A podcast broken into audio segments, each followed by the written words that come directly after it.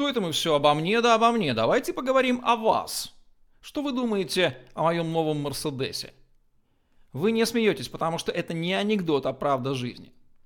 Как вы понимаете, что продавцу наплевать на вас и на ваши потребности? Очень просто. Он о вас не говорит и вами не интересуется. Но только вы знаете, что для вас ценно в кратко, средней и долгосрочной перспективе.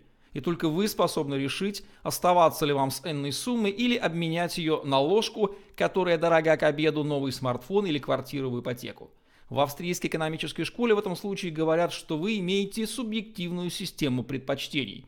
И продавец-самоубийца, который не удосуживается в ней разобраться, будет послан подальше как недоучившийся электрик, рискнувший сунуться в распределительный щиток без перчаток.